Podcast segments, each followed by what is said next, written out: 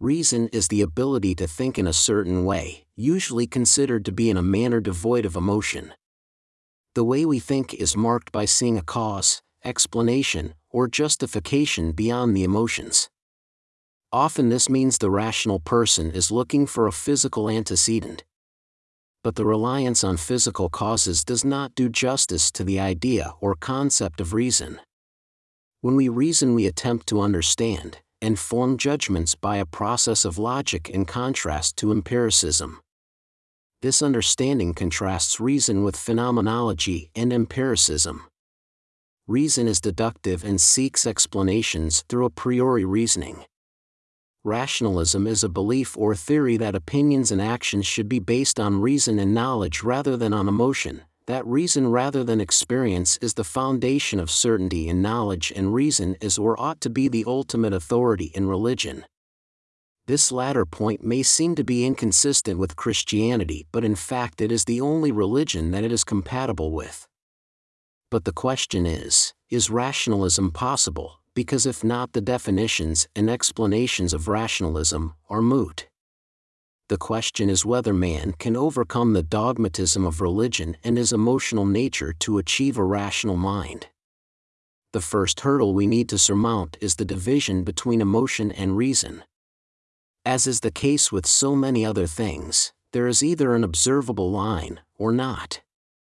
If not, there is no basis for claiming man can be rational. We can either think devoid of emotional baggage or we cannot the emotional person or the person infected with emotion is not rational. One way around emotion is to test one's conclusions using the methods of science. The scientific method produces facts. It is a scientific fact that all plants produce seeds. But reason does not tell us that gold is heavier than silver, it is a scientific fact.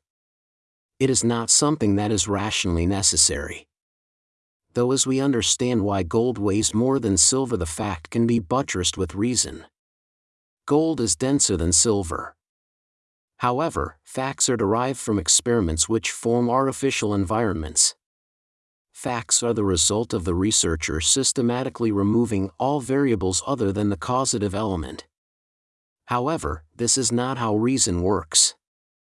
Oddly, the entire point of reason is its absoluteness one is rational or one is not. If one is rational, one is defined by the process he or she uses in thinking. One cannot be rational and imperfect. That is not possible. If perfection is not possible, neither is rationality. Liberals do not think humans can be rational. Liberals are phenomenologists because they are dominated by their senses. This may not seem to be a significant fact, but if you think your reality is defined by what your senses can perceive, then one is not a lot different from a tape recorder. The senses mean we can register external events and record them, but it says nothing about cataloging them, let alone processing the inputs. It takes processing to turn signals into information you have to understand the symbology used and how to decode the transmission to turn the signals received into a communication. Otherwise, the brain is recording noise that cannot be interpreted. Secularists run into problems at this point in the investigation because on what basis is noise analyzed to create information? If you cannot turn a transmitted signal into information, reason is not possible, but then, what is reason but the way one decodes a signal? What is imperfect reason?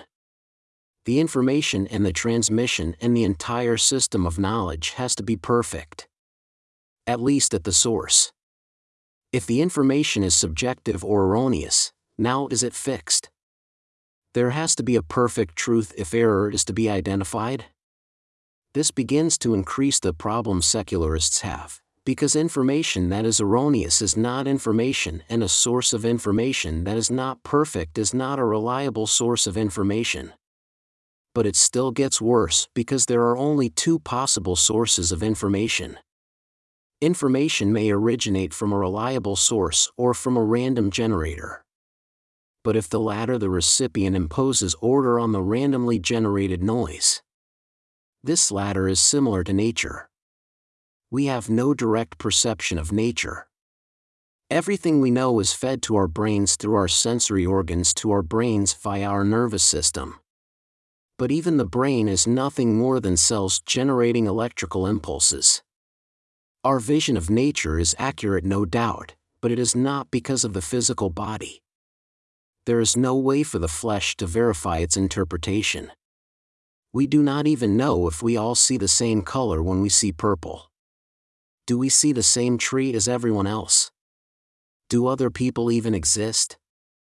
There is no possible means to validate our assumptions. If our perceptions are reliable, it only means we have access to information not dependent on the systems of the body.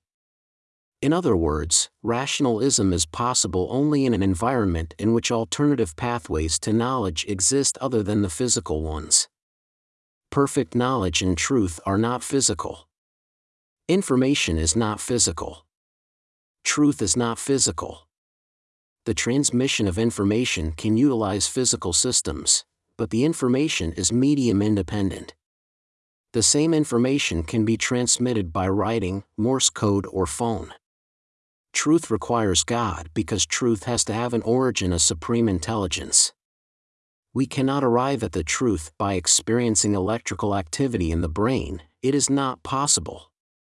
Even if there was a way to verify our impressions, this would only be a pragmatic correspondence of our mental impressions with whatever caused those impressions to occur. But the electrical activity of the brain and nerve endings could not be equivalent to the cause. Rationalism is not possible without God. Rationalism requires truth be analytical, not synthetic truth is formed from deduction and a priori reason, not induction and a posteriori events. Truth cannot be caused. Truth is the cause, truth is the origin, not the consequence of events. Rationalism is possible if there is a source of absolute truth and therefore of truth that can be verified analytically. If there is logic in morality, there is truth. If truth is not the measure of what is right and good and logical, then it does not exist.